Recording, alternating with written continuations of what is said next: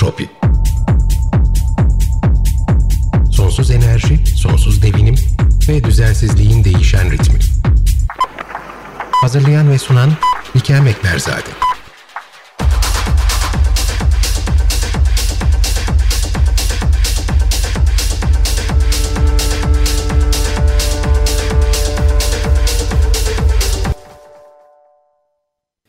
1997 yılında Birleşik Krallık Hong Kong'u tek ülke iki sistem sloganı ile Çin'i devrettikten sonra Çin'in Hong Kong üzerindeki kontrol ataklarını halk protestolarla defalarca geri püskürtmeye çalıştı. 2014 yılında Hong Kong'u yönetimi için aday olacak kişilere Komünist Parti'nin ön eleme şartını da içeren yasa önerilerine karşı kreatif yaklaşımlarıyla sokaklarda yerlerini aldılar. Baş kaldırdılar, her alanda itiraz ettiler, kitle protestolarını uluslararası basın organlarının ilk sayfalarına taşıdılar. Bazıları buna sarı şemsiye devrimi dedi. Şemsiyeler aslında hem simgesel hem fonksiyoneldi. Şöyle ki işler kızıştığında polisin biber gazı ile kalabalığı dağıtma çabalarına şemsiyelerini gazın geldiği yöne doğru açarak cevap veriyordu Hong Kong halkı. 2019 yılında Beijing hükümeti hükümeti yeni bir kanun teklifini gündeme getirdi ve bu teklife göre Hong Kong'da suçları kesinleşen kişiler Çin'e iade edilebileceklerdi. Her ne kadar Beijing kanun kapsamındaki suçların politik ve dini suçları içermeyeceğini söylese de Hong Konglular bu yasanın farklı sonuçlar doğuracağı endişesiyle tek çareleri olan protestolara sarıldılar. Aralarında sanatçı Ai Weiwei'nin de bulunduğu birçok uluslararası sanatçı, düşünür ve gazeteci de Hong Konglulara destek veriyor. İnsan hakları üzerine uzmanlaşan organizasyonlar halkın endişelerinin geçerli olduğunu söylüyorlardı. Ama Beijing hükümetin artık geri adım atma niyeti yoktu. Bunun ilk sinyalinde geçtiğimiz Haziran ayında Hong Kong üzerindeki kontrolü gevşetmek yerine bunu daha şiddetli bir baskı rejimine, bir başka korku imparatorluğuna dönüştürecek yasayı geçirerek verdi. Ulusal güvenlik yasası kapsamında herkes birbirini anonim olarak ihbar edebilecek, ihbar edilenler tutuklanacak, suçları sabit görülenler de müebbet hapse kadar varan bir skalada yargılanabileceklerdi.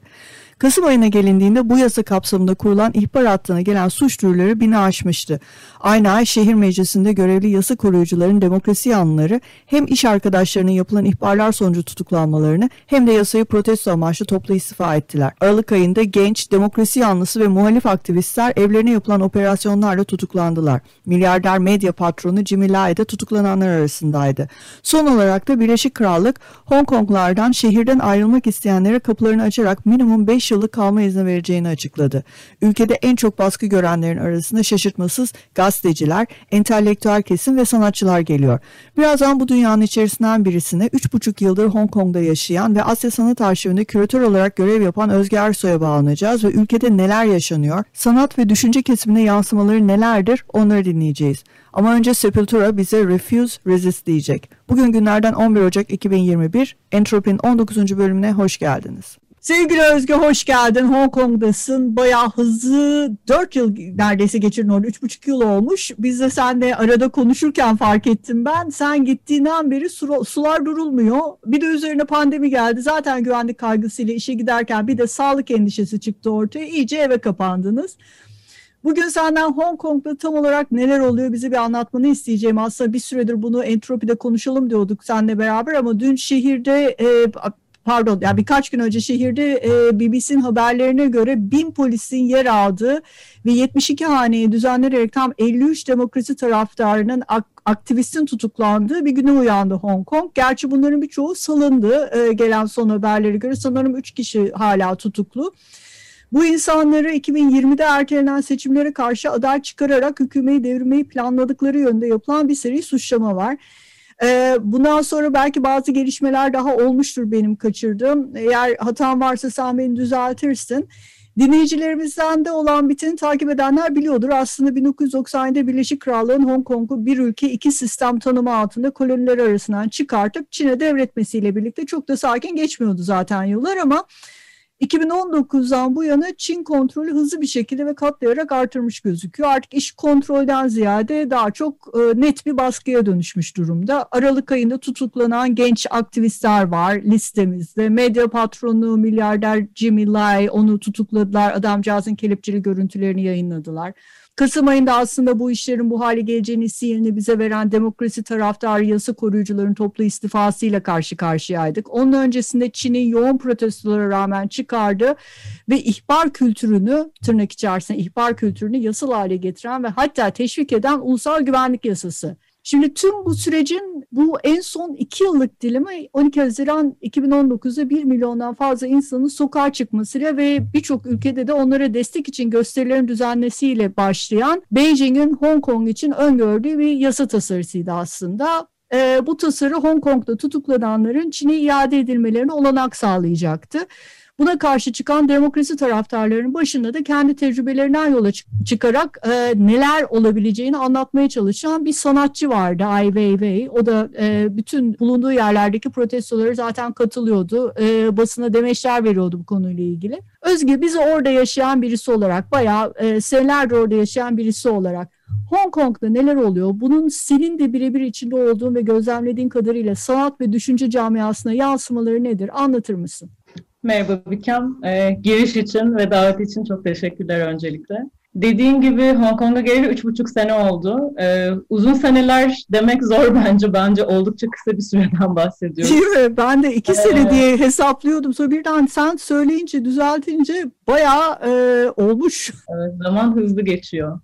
Ee, ama neden neler yapıyorum burada belki çok az ondan bahsedebilirim. Ee, burada Asya Sanat Arşivi isimli bir sanat kurumunda çalışıyorum. Ee, Kerem Acı Gütmeyen, Asya'daki yakın sanat tarihlerine bakan kütüphanesi ve arşiv koleksiyonu olan bir kurum bu. Benim görevim ise buradaki kamu programlarını ve sergileri yönetmek küratör olarak.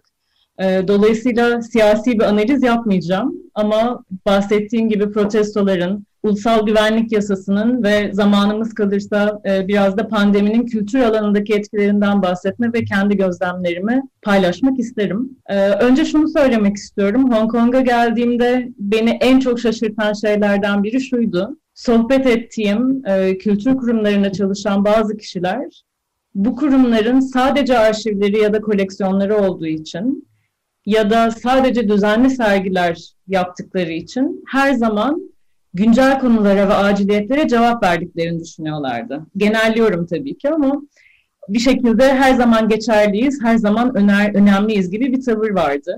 Hı hı. Ee, benim çok yadırgadığım bir düşünce şekliydi. Bu özellikle gezi sonrasında İstanbul'daki sanat çevresinde kurumların geçerliliğini, potansiyellerini, sınırlarını hep etraflıca konuşma fırsatımız olmuştu. Senle de e, birçok konuşmamız oldu bu konularda. Doğru. E, bu kurumların kullanıcılarıyla olan güven ilişkisinin nasıl bir anda, bir gecede, e, bir günde kırılabileceğini tartışmıştık. Hı hı. Şimdi bu konuşmalar bence sanatçılar için çok önemli, kültür çalışanları için çok önemli, kurumlar için çok önemli. Çünkü kurumlardan neler talep edebileceğimizi birbirimizle konuşarak öğreniyoruz. Kurumlar ise bu talepler doğrultusunda ne yapabileceklerini öğreniyorlar.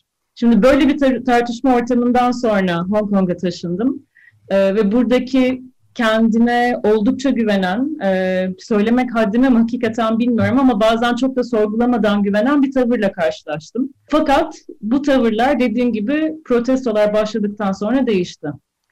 E, takip edenleriniz hatırlayacaklardır ve Bikem senin de söylediğin gibi 2, Haziran 2019'da başladı protestolar. Hı hı. E, bahsettiğin gibi çıkış sebebinde e, bu e, suç işlediğinden şüphelenilen kişilerin Çin'e iadesini sağlayacak tartışmalı bir yasa tasarısı vardı.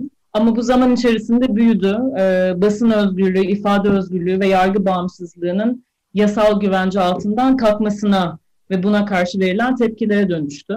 E, çok büyük çaplı ve uzun soluklu protestolara evrildi.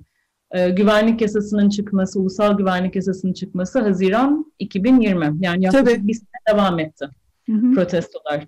Yani bu dönemde sanat alanında e, çalışan, Hong Konglu olan genç arkadaşlarımızla birçok e, sohbetlerde bulundum.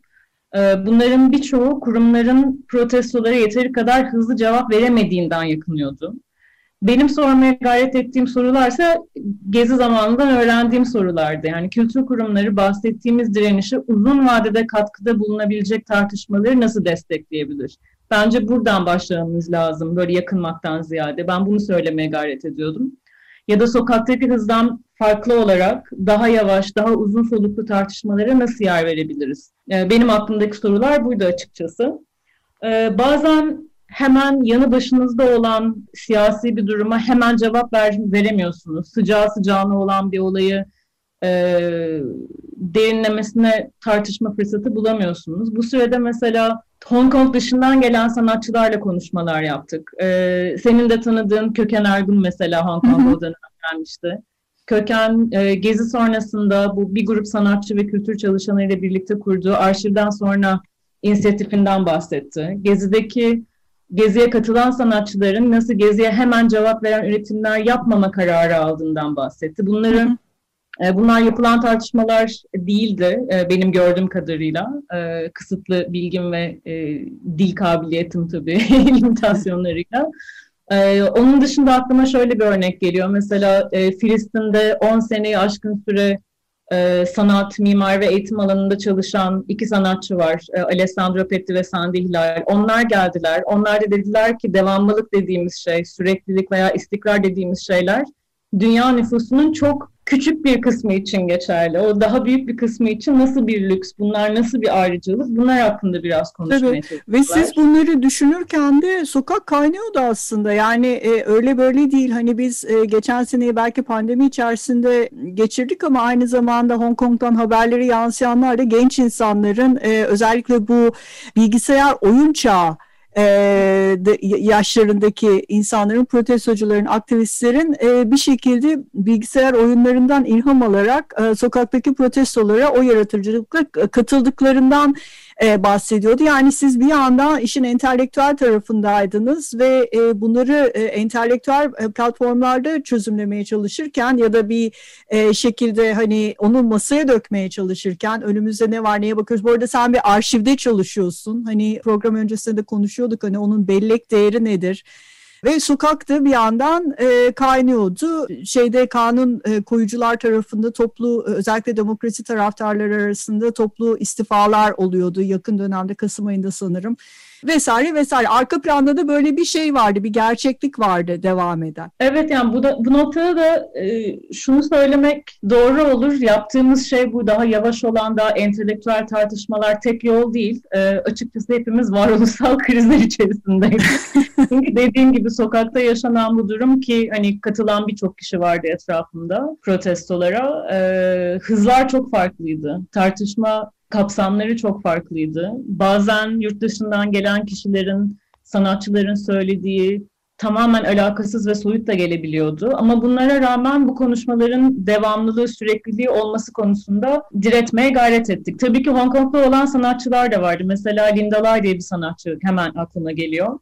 Ee, kendisi 1989'daki Tiananmen katliamı sonrasında yaşananların yasını tutabilmek için sanatçıların o dönemde neler yaptığını, nasıl performanslar ortaya koyduklarını ve o performansların kayıtlarından, belgelerinden, arşiv malzemelerinden çıkarak şimdi bugün öğrencilerle bunları yeniden yorumlamaya açmak ne demek bu tarz soruları da soruyordu.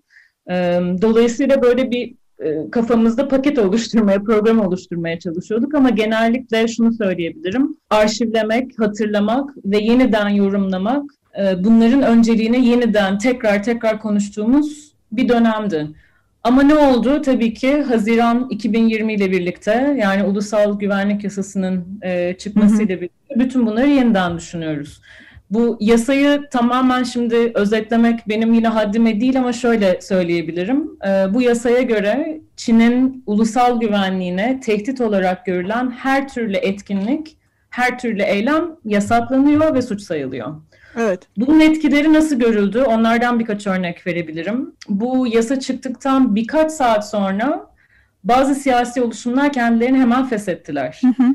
Bazı e, siyasi partilerden de bahsediyoruz. Hı hı. Çünkü evet. bir parantez açalım orada. Yasa işleyebilsin diye aynı zamanda bir tane bir hotline, bir e, acil çağrı merkezi gibi bir şey kuruyorlar ve insanlara diyorlar ki güvenlik, ulusal güvenlik ihlali olarak görebileceğin durumları bize ihbar edebilirsin ve an, biz e, anonim olarak ihbar edebilirsin. E, dolayısıyla bu çok büyük bir tehdit öyle değil mi? Ve e, demokrasi taraftarı birçok kurumda aynı senin söylediğin gibi kendi güvenlikleri, kişisel güvenlikleri için mecburen oluşumları feshediyorlar. Evet yani bu sadece kültür kurumlarına ya da siyasi oluşan oluşumlarda hemen gözükmedi. Kafelere, restoranlara da bakarsan mesela e, duvarlarınızda notlar vardıysa protestoya dair, fotoğraflar vardıysa, posterler vardıysa bunlar bir akşamda hepsi indirildi. Hı hı. Bir korku rejiminden bahsediyoruz dediğin gibi. Bu konuşmanın başında geçen hafta tutuklanan bu sayısı 50'nin üzerinde politikacı, aktivist ve düşünürden de bahsettin. Bunlar çok çok önemli çünkü bir nesil politikacının ve muhalifin faaliyetini toptan durdurmak anlamına geliyor. Bu tabii ki sanat alanını, kültür alanı nasıl yansıyacak? Üniversitelerde aynı şekilde baskı altında. Bir sürü yeni atanmalar gerçekleşiyor ya da işten çıkarılmalar gerçekleşiyor. Bunları düşünmeye devam ediyoruz. Ee, ben kültür tarafından biraz e, yine örnek verebilirim istersen. Hı hı, çok iyi ee, olur. Türkiye'de çok da yabancı olmadığımız bir pratik var. Ee, bazen kimi sergileri yaparken ya da kamuya açık koleksiyonları, kütüphaneleri oluştururken e, zaman zaman diyelim yine avukatlardan görüş alıyoruz. Şimdi Hong Kong'da da benzer bir pratik gelişiyor. Bu tür görüşmelerin içinde ben de yer aldım. E, sebebi ise şu, yasayı daha iyi anlamak istiyoruz. Kesin sınırlar var mı bunları bilmek, nerede muğlaklıklar var bunları biraz tartışmaya ihtiyacımız var. Ve bu yasa kapsamında net olan mesela yasaklar var. Örneğin bir kişi kamuya açık bir konuşmaya katılır ve Hong Kong'un, Tibet'in veya Tayvan'ın bağımsızlığını savunursa birinci derecede suç işlemiş oluyor. Hı hı. Konuşmanın ev sahipliğini yapan kurum bu kişiyi durdurmaz ise ikinci derecede suç işlemiş oluyor. Yani mesela bu noktada yasanın nerelerde çok çok net olduğunu görebiliyoruz. Aynı zamanda birinci derecede suç işlemenin de cezası müebbet hapis zaten değil mi? Maksimum e, yasa şey ceza olarak da yasa aynı zamanda evet. müebbet hapsi öngörüyor ve genelde de şimdi bu yasa o, onaylanmadan önce tutuklanan üç tane çok e, yurt dışındaki hani yabancı basında yakından izlediği ve tanıdığı aktivist vardı. Genç bunlar 20'li yaşlarında. E, bir tanesi hatta e, Hong Kong'un Mulan'ı diye geçiyordu. Chow sanırım. Agnes Chow ve e, onlar kıl payı kurtardılar kendilerini. Çünkü e, onların e, tutuklanma döneminde daha bu yasa henüz geçmediği için birkaç aylık hapis cezasıyla cezalandırırlar ama bugün aynı kişiler aynı suçlardan yargılanıyor olsalardı müebbet hapis alacaklardı. Evet, retroaktif olarak işlemediğini söylüyorlar yasanın ama onu ilerideki davalarda göreceğiz diye düşünüyorum. Kesinlikle. Yani tabii ki e, netlikler, muğlaklıklar dediğim gibi çok belirsiz. E, muğlak konularda e, konuşuyorsak başka bir örnek daha verebilirim. tabii e, Yine daha kültür kurumlarını düşünerek. Örneğin Hong Kong'dasınız, kamuya açık bir kütüphaneniz var ve kütüphanenizde e, sanatçıların bu 2019'da başlayan protestolar hakkında ürettiği sanatçı kitapları veya fanzinler yer alıyor. Şimdi bu yayınların bir kısmı bağımsızlığı savunduğu için yeni yasa kapsamında suç unsuru olarak değerlendirebilirler. Kitapların kendisi suç unsuru değiller çünkü retroaktif olarak yasa işlemiyor. Bunu söylüyorlar. Fakat siz bir kütüphaneyseniz ve bunları kütüphanenizde barındırıyorsanız bu suç unsuru olarak değerlendirilebilir. Şimdi şöyle bir soru gelebilir burada. Ee, bu kitaplar aslında propaganda malzemesi olmak zorunda değiller. Bunlar bir kütüphanede yer alıyorlar. Dolayısıyla araştırmacılar için çalışma materyalleri olarak çalışma materyalleri olarak düşünülebilirler. Ee, çünkü günün sonunda gerçek bir olaydan bahsediyorlar. Yani protestolar gerçek bir olgu. Materyallerde buna dair belgeler sunuyor. Ee, ancak avukatlar da şöyle e, cevap verebiliyorlar. Belgeleme ve taraf alma diye bir ikilem var burada. ve erişimden konuşmak zorunda kalıyoruz. Erişimi sınırlandırmazsanız diyorlar, malzemeleri kamuya açık tutarsanız taraf aldığınızı ve propaganda yaptığınızı söyleyebilirler bazı yetkililer. Biz şimdi bu noktaya gelmedik ee, ama büyük bir sanatçı, sanatçı inisiyatifi ve kurumlarla birlikte bu soruları e, beraber sormaya şimdi gayret ediyoruz. Tabii yani çünkü birebir de sizi ilgilendiriyor. Yani orada bir arşivden bahsediyoruz. Hani belki bu bahsettiğin ürünlerin bir kısmı sizin arşivinizde yer alacak tarzda şeyler e, ya da alması gereken tarzda şeyler.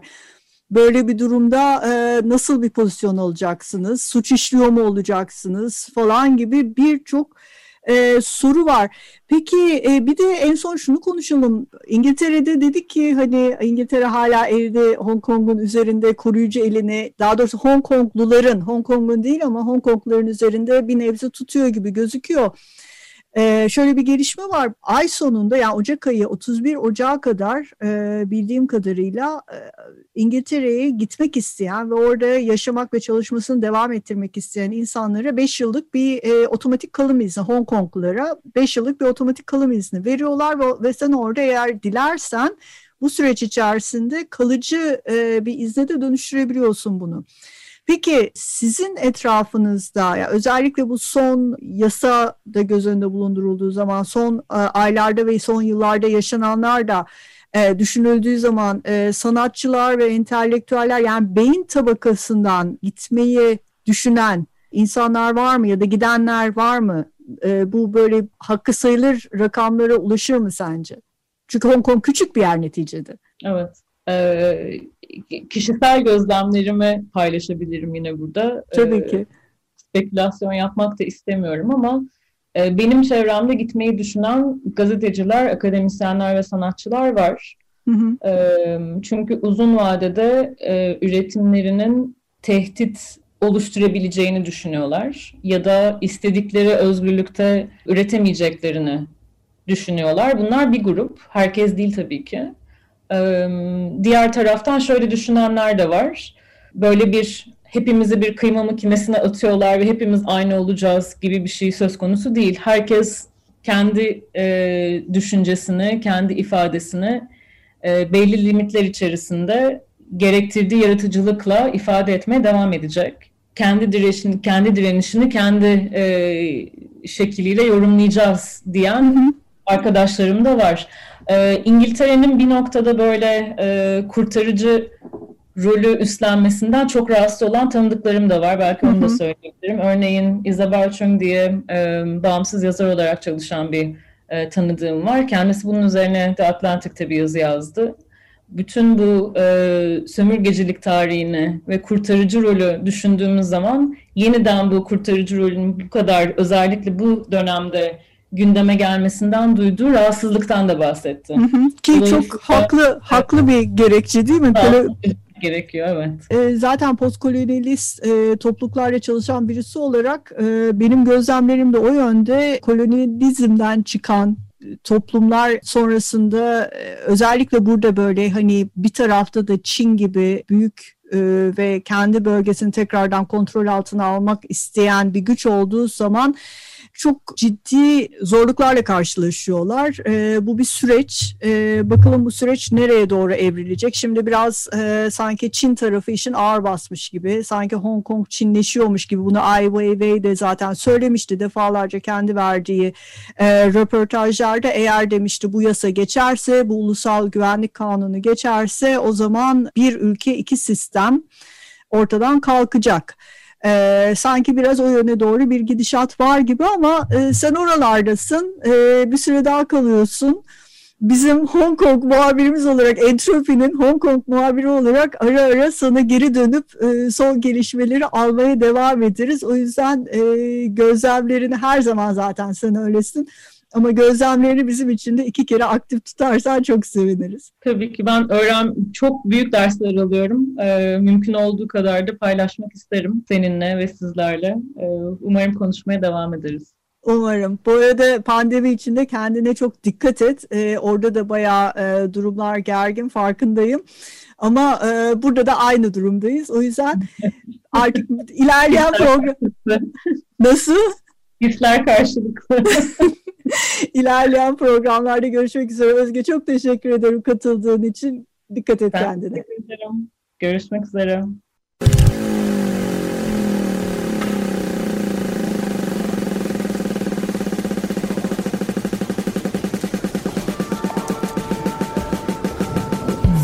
Entropi Sonsuz enerji, sonsuz devinim ve düzensizliğin değişen ritmi. Hazırlayan ve sunan Bikem Ekberzade.